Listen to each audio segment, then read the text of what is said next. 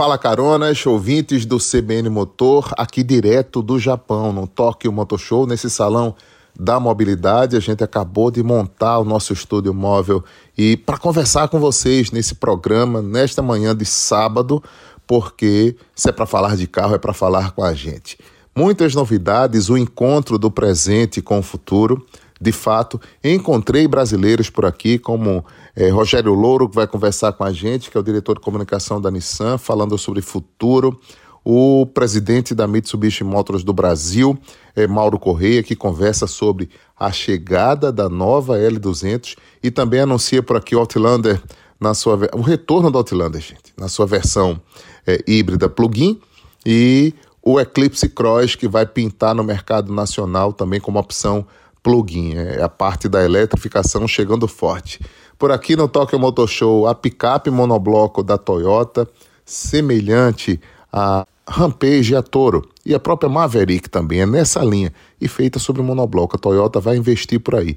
Também entrando no circuito onde o mundo 100% elétrico começa a nascer com muita evidência para o mercado da japonesa. Um dia desse a gente ouvia rumores mentirosos nas redes sociais, porque o que tem de gente e o que tem de falso influenciador despreparado na rede social, contando as coisas que ele não conhece, que ele não sabe, que ele faz de conta porque vai buscar uma notícia aonde ele não checou para dizer que a Toyota vai estar tá fora desse circuito. Não vai. Mas tem muito para gente contar por aqui, porque Gustavo Schmidt está conectado, o Corredor X também, Luciano Eldorf, nesse programa que vai falar do Brasil também, das novidades que aconteceram durante a semana. Vamos nessa.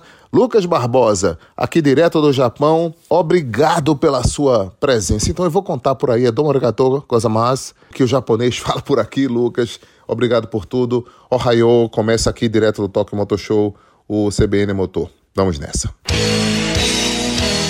CBN Motor. Apresentação Jorge Moraes. Antes de chegar aqui nas novidades do programa por parte da nossa cobertura internacional aqui do Tokyo Motor Show, nesse Salão da Mobilidade. No Brasil, a gente acompanhou o lançamento do Cardian, desse SUV com motor, novo motor turbo da Renault. Um carro que vai além do Sandero Stepway, que trouxe um acabamento muito refinado e que vai certamente reposicionar a Renault no mercado brasileiro. É dessa forma que eu vou conversar com vocês e falar sobre o tema.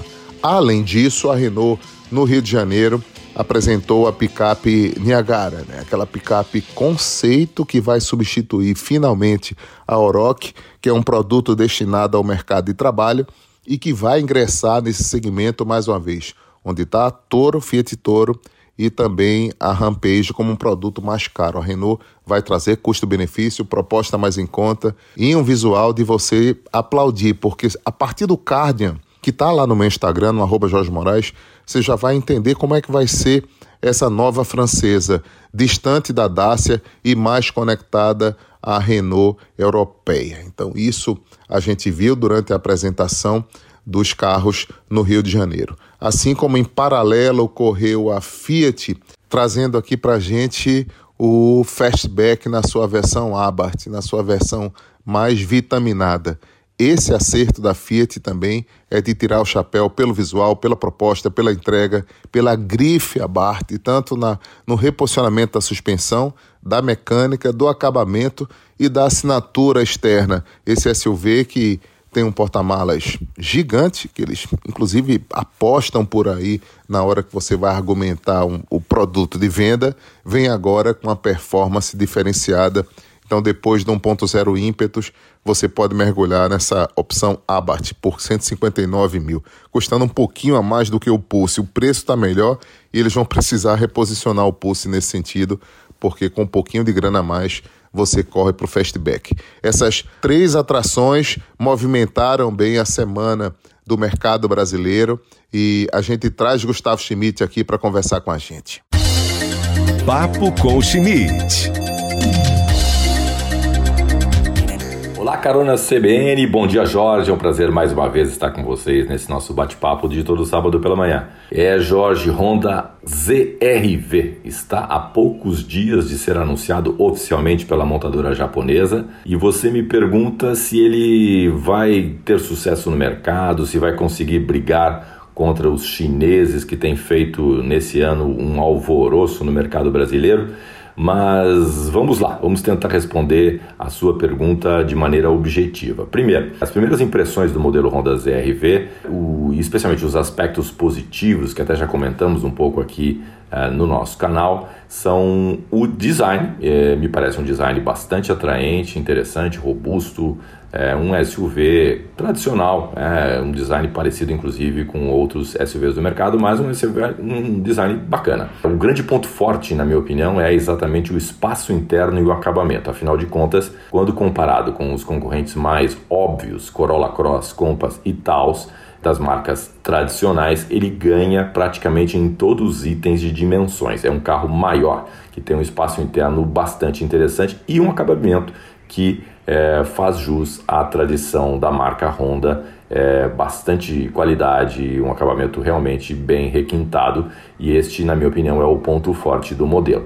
É, portanto, a primeira comparação seria com estes modelos é, Corolla Cross Compass e. A questão é que o motor 2.0 aspirado, que é o que a gente sabe até agora que será lançado, com 157 cavalos e menos de 200 Nm de torque, e além de tudo não será flex porque será importado do México, então provavelmente não terá uma versão flex porque virá numa versão única Touring. Aqui sim é um ponto fraco em relação a esses concorrentes que eu acabei de citar. Portanto, é, daqui a três dias, é o que anuncia a montadora, a gente vai saber todos os detalhes, será revelado e aí então saberemos o preço. Mas já podemos imaginar que ele vai ficar acima do HRV Touring, que hoje custa 195 mil reais, então uma versão do ZRV Touring acredito que deva ficar na faixa de 220 a 230 mil reais, porque o carro virá, segundo também informações recebidas, bastante completo. É isso, meu amigo, um abraço e até o nosso próximo bate-papo.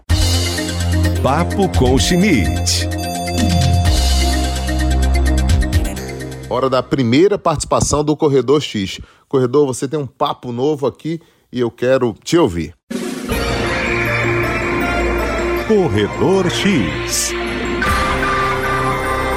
Olá, Jorge Moraes, Luciana, caronas da CBN. Jorjão, essa semana tivemos mais um ponto aí nesse mundo do luxo extremo. Olha, a Forbes publicou uma matéria sobre o Rolls-Royce Pearl Culligan. E o que é esse carro, né? Ele se nome Pearl, vem de pérola e ele se refere a uma pérola rosa. Em janeiro de 2022, um filho encomendou um carro à Rolls-Royce para presentear os 90 anos, né, aniversário do pai. E ele queria um carro único e bateu na porta da divisão Bespoke, é uma divisão, essa daí é lá de Dubai, e fez a encomenda do carro com o seguinte desafio: ele queria que a cor do carro fosse idêntica à cor da pérola rosa. E o que acontece? A Rolls-Royce topou o desafio. Para quem não sabe, esse Culligan né, é um super SUV, um carro que custa basicamente 7 milhões de reais. Motor 6.7 V12 biturbo, 571 cavalos, 86 de torque, com todo aquele luxo, aquele acabamento né, da Rolls-Royce que é incomparável. E o que acontece? Esse carro, ele foi produzido, ele é único, jamais a Rolls-Royce fará outro. E onde é que está o ponto alto de tudo isso? É que foi contratado né, o ateliê de pintura da, da Rolls, lá em Goodwood, na Inglaterra, para fazer essa tinta e aplicar no carro. Foram mais de 30 procedimentos para que o acabamento da pintura terminasse com essa textura e essa cor chamada de Pure Rose. E aí o carro foi entregue. É isso aí, Jorjão. Mercado de luxo não tem limite. Daqui a pouco a gente volta. CBN Motor. Luciana Dorf, não esqueci de você. Então tem repórter motor aqui na CBN. Repórter Motor.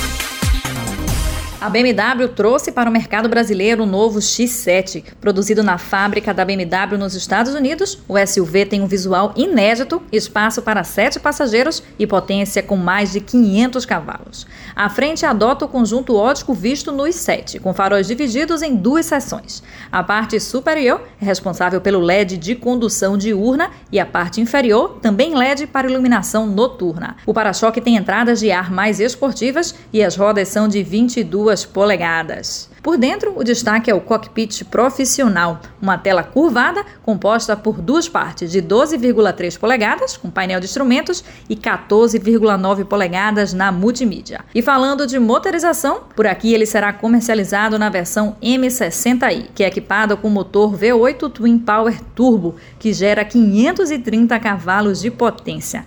O conjunto está associado ao câmbio automático de 8 marchas e a tração é integral. Com isso, o X7 acelera de 0 a 100 em 4,7 segundos e a velocidade máxima limitada chega aos 250 km por hora. Repórter Motor. E direto do Japão, do Tokyo Motor Show, eu faço a primeira conversa com Rogério Louro, porque a Nissan do Brasil fez esse convite especial. São cinco jornalistas brasileiros e eu tive a honra de representar a nossa região, a região norte também. Esse programa foi um programa dedicado à tecnologia, a conhecer o novo potencial da marca e confesso a vocês, gente, se eu pudesse falar de tudo que eu vi por aqui em termos de segredo, a única coisa que eu posso dar como spoiler, vem aí uma Nissan do tamanho que a gente sabe que ela é aqui no Japão, viu? Com porte, com força. É o que eu posso adiantar. Rogério Louro na nossa primeira ignição aqui no programa. Ignição. Rogério Louro é o diretor de comunicação da Nissan do Brasil, está comigo aqui no Tokyo Motor Show. A gente está no CBN Motor para mostrar um pouco mais do que é a diversidade de tecnologia da Nissan fora do Brasil. Vai além do Kicks, da, do, da Frontier, da Pickup Frontier, do Versa e do Sentra, que passou a conquistar o consumidor dos sedãs, daquela linha mais comportada. Rogério, o que a gente encontra aqui no Japão é muita inovação, né? Aquilo que defende muito a bandeira da marca, com esportividade, com entrega tecnologia. Desde o Leaf, que comemora os 90 anos, que está aqui da Nissan, até um Fórmula E. Então, é essa diversidade que a gente pode encontrar de um futuro no Brasil ainda maior nos próximos dois anos de uma nova Nissan? É, a Nissan está comemorando 90 anos, aqui, no, aqui hoje no Japan Mobility Show, que é o Salão de Tóquio, antigamente chamado Salão de Tóquio. E, e o que mostra aqui é exatamente isso, diversidade. Como você falou, Jorge, é, carros pensados para as pessoas não tão preocupados com segmentos. É essa oportunidade que o carro elétrico permite, né, eletrificado, que você pode mexer com o design muito mais que com o motor a combustão. Você consegue ter um motor elétrico, um motor elétrico para as quatro rodas, um motor elétrico para cada eixo, um motor elétrico para cada roda. Então, o carro elétrico ele permite uma liberdade de design que permite atender especificamente as pessoas. Nós estamos com cinco carros conceitos aqui, dois virtuais, três é, pode falar presencial ou, ou físicos. Tem a linha Force ali, né, que a gente acabou de ver no centro do stand. Que é um carro esportivo, e tem os Hypers, que é o Hyperpunk, o Hypertour. Então, assim, e mostra isso, é um carro feito para as pessoas, para grupos de pessoas. Então, tem um carro para algo mais requintado, tem o mais urbano, tem o mais aventureiro, tem o esportivo, tem o pessoal mais jovem. Então, assim, em vez de segmentação por desenho de carroceria, segmentação por pessoas. E esse foco nas pessoas, que é exatamente a Nissan está fazendo nesse ano que celebra os 90 anos e vai seguir fazendo. É tentar cada vez mais é, se adequar ao que o consumidor quer, sem taxar tanto a questão da, das carrocerias e oferecendo mais novidades no futuro. É, novidades no futuro que a gente acabou de ouvir na coletiva de imprensa que o CEO mundial da marca, ele falou de, uma, de um estudo de uma picape elétrica. Então a Nissan está em constante evolução nesse sentido, trazer o estudo de uma picape desse porte é, seria uma picape compacta, uma picape média, ele também não especificou muito o que vem pela frente. É, ele falou, né, o Makoto Shida, nosso CEO, ele falou que né, que se estuda, está estudando muitas possibilidades, e como aqui nós mostramos diferentes opções, ele falou, por que não a picape? É ainda estudo, né, como se estuda outros segmentos, mas assim, o carro elétrico ele permite muitas oportunidades. Isso é o, o elétrico, o eletrificado, e é isso que a gente, né, que a Nissan está buscando, é diversificar. Então, e diversificar em todos os lugares, no mundo todo, no Brasil. Quando então, a gente fala de elétrico, a gente fala de tecnologia e-power. Uma tecnologia que vocês já anunciaram como futura para o mercado brasileiro. Sim. Há cinco anos eu venho conversando com o Marco Silva, antigo CEO, é, um antigo chefe de comunicação, presidente da Nissan do Brasil, né, sobre o ingresso de modelos de continuidade, como o Kicks que está lá, e ele precisa ter uma continuidade de projeto. O X-Trail é um planejamento para o mercado brasileiro. Seria ele um grande candidato para receber a tecnologia e posicionar a Nissan num segmento superior do Kicks? Para a gente entender que isso é possível, não, sem sorrir aqui no, na entrevista.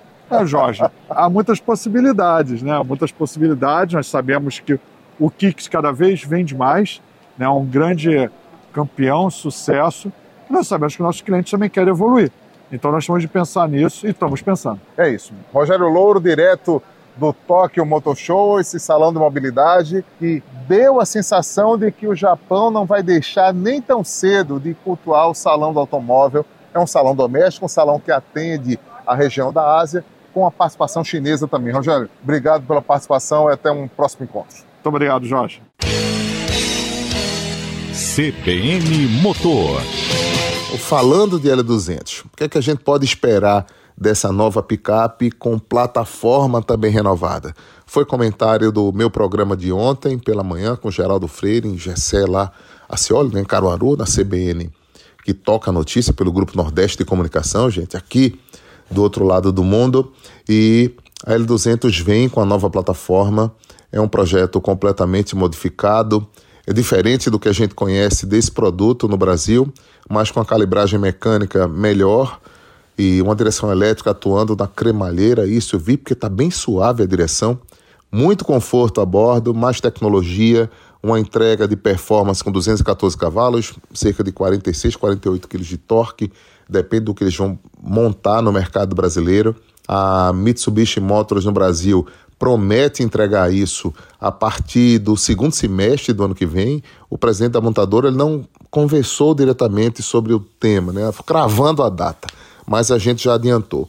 E outra é que o Outlander volta ao mercado brasileiro, não como você conheceu por aí, mas um carro de maior porte, de mais luxo, que eleva o patamar desse segmento para a marca. Além disso, vem Eclipse Cross também. O Eclipse Cross vai estar posicionado entre o atual Eclipse, que baixou de preço no Brasil, e também o, a sua versão topo da gama. E batendo na porta ali do Outlander, né? Vamos conversar com Mauro Correia, aqui direto do Japão, nesse papo da nossa segunda ignição do CBN Motor. Ignição. Eu estou aqui no stand da Mitsubishi, o CBN Motor conversa com o Mauro Correia, que é o presidente da HPE, que é o grupo que representa a marca japonesa no mercado brasileiro diante das novidades, aquela que a gente já pode anunciar, que é a Outlander na sua versão híbrida no mercado nacional. Isso vai acontecer nos próximos seis meses no Brasil. No stand que você destaca também o Eclipse Cross na sua versão plug-in. Esse carro vai ocupar um espaço aí certamente abaixo do Outlander e vai estar posicionado após o, o Eclipse que já é vendido no mercado brasileiro, Mauro. Você me confirma as informações e também fala da nova L200 por aqui no Japão. Hein? Conta pra gente. Bom dia. Bom dia. Bom dia, Jorge. Primeiro, muito obrigado por estar aqui conosco. É sempre um prazer te receber. Estamos do outro lado do mundo, né? Estamos na terra do sol, do sol nascente. Uma terra maravilhosa e nesse, e nesse salão do automóvel que está muito bonito. Vamos falar um pouquinho do Outlander. Vai, né? Nós estamos desenvolvendo ela para o Brasil. Devemos tê-la no segundo semestre de, de 2024 você viu um carro maravilhoso, é um plug-in hybrid que vai vir no, numa, num posicionamento de preço bem competitivo, um carro com o interior totalmente diferenciado, realmente um, um carro de luxo Uh, com um luxo muito forte, com um desempenho muito grande, espaço interno, sete é um outro lugares. padrão comparado um ao antigo Outlander. Não, outro padrão comparado ao antigo Outlander, ele está num padrão mais alto, com certeza. Segundo ponto que você questionou sobre o, o PHIV, nós estamos estudando a Eclipse PHIV, não está confirmada, nós estamos vendo a viabilidade desse carro para o desenvolvimento do Brasil e ser montado na nossa fábrica. Isso no tá? Eclipse? Isso no Eclipse, desculpa, no Eclipse Sport. Tá? Nós estamos estudando a viabilidade, não está afirmado. E o que você viu aqui é a, é a picape totalmente nova. Né? Essa é uma picape do DNA Mitsubishi, plataforma Mitsubishi, chassi Mitsubishi. Então ele tem novo chassi, nova suspensão, é, curso de suspensão maior, chassis mais robusto. Ele tem uma nova direção elétrica que não está na, na saída da, da coluna, está no final da coluna para ter um desempenho Atuando maior. diretamente na cremalheira. Então, atuando, como você falou, diretamente na cremalheira. Ele ganhou 130 milímetros de distância entre eixos, ganhou 50 milímetros de largura na caçamba, ganhou 50 no, na, na cabine, ganhou mais 50 no comprimento da caçamba e as laterais são mais altas. Fora toda a eletrônica embarcada que você pode ver. Então, esse carro vai trazer um desempenho de off-road muito melhor né, do que já tem hoje, que é excepcional, e vai trazer um desempenho de estrada, dirigibilidade, estabilidade ainda melhor do que já é bom hoje. Vai estrear como 2025 no Brasil quando? Não, nós ainda estamos no desenvolvimento, nós não temos uma data firmada, nós temos ainda até a discussão de manter a atual ou não, né, mas uh, não vai demorar muito, nós teremos no Brasil, mas nós não temos uma data firme ainda confirmada pelo tempo de desenvolvimento que estamos fazendo para poder utilizá-lo no Brasil. Fazia tempo que eu não, não vi essa figura ilustre, né? Eduardo Souza Ramos aqui, junto com a Renata, cada vez trabalhando menos e passando as funções de sucessão. A Renata trabalhando muito mais, você trabalhando, o Reinaldo e o Eduardo na, na tranquilidade. Passeando, passeando um pouco aqui. Não. Ele não passeia, não. Ele traz uma coisa que é importantíssima para nós. Ele traz o cérebro, conhecimento, a inteligência, a perspicácia que não é qualquer um que consegue ter. E traz a filha, que está num desempenho muito grande, que será, já é membro do nosso conselho e que tem feito um trabalho espetacular. Então... É verdade, eu me lembro do Eduardo desde a época da Souza Ramos, eu falei com ele há pouco que isso foi em 1995, mas bem antes. A atuação é uma atuação de muito tempo, né, Eduardo? Na perspectiva de crescimento com novos produtos mais e um novo um time, ano, né? Mais um ano. Mais um ano de trabalho, a decisão que ele já não, tomou não, aqui. Não. Mas estou trabalhando já faz um ano. Ah, sim, agora eu entendi. Então, já faz um ano. Tá? Conversamos com Mauro Correia, gente, e aqui, repentinamente, a participação de Eduardo Souza Ramos no CBN Motor, e a gente volta aqui do Salão de Tóquio. Ignição. E já já tem mais, viu? Porque agora eu quero ouvir o Corredor X em sua segunda participação aqui no programa. E aí, Jorjão, estamos aqui de volta para falar de Ferrari. Olha, essa semana também foi um burburinho, um chiado grande por conta da Ferrari 296 GTS. É, saiu uma reportagem muito detalhada, muito densa na Car and Drive e isso gerou um buchicho geral. É o seguinte, o ferrarista raiz, né, e aí até na reportagem se refere aos postistas, veja que loucura isso. Defendem que Ferrari tem que ter, no mínimo, motor V8. Ah, o supra-suma é o motor V12. A gente sabe que há 50 anos que as Ferraris elas são equipadas com motor V8. E aí, agora em 2023, surge a 296, né, no caso da reportagem, uma GTS, e ela quebra esses 50 anos de hegemonia do motor V8, trazendo um motor V6 híbrido plug-in. Ou seja, a Ferrari decreta o fim do V8. E aí começa essa, esse questionamento. É uma Ferrari puro sangue? É uma Ferrari raiz? Cadê o ronco? Para você ter uma ideia, como eu falei, é, dizem que quem é raiz é pocheiro, é quem gosta de Porsche. Isso a reportagem traz isso, é, é, é engraçado isso e diz que a Ferrari continua evoluindo, que o carro é fantástico e que não tem comparação, é um excelente carro. Bem, a grande maioria defendeu isso. Eu achei o carro também muito bonito e eu teria uma com prazer, apesar de não ser um fã número um da Ferrari. O que a Ferrari defende é que o shape, né, a carroceria do carro continua a mesma, o carro é muito lindo, eles dizem, e realmente é, né, e requintado, né? Ou seja, é uma Ferrari puro sangue por conta do design. E eles têm razão, ainda mais quando ela tem 819 cavalos de potência, faz de 0 a 100 em 2.5 segundos e a troca em 8.500 RPM. É isso aí. Forte abraço, tchau. Corredor X por falar de Toyota elétrica, o que é que está vindo por aí? Gente, a Toyota está preparando aí uma avalanche de lançamentos elétricos globais. E a gente está vendo isso aqui. Inclusive a novidade por parte de uma picape do tamanho da Rampage e da Toro e da própria Maverick, 100% elétrica e feita sobre plataforma monobloco, não é sobre chassi. Então a gente vai ter uma proposta nova por parte do japonês, vai demorar um pouco mais, mas sem previsão por enquanto. Esse foi um grande destaque da montadora aqui em termos de conceito para o mercado brasileiro. Os chineses também marcam presença aqui no Tokyo Motor Show, a BYD com o 8, aquele carro que faz um 360 graus.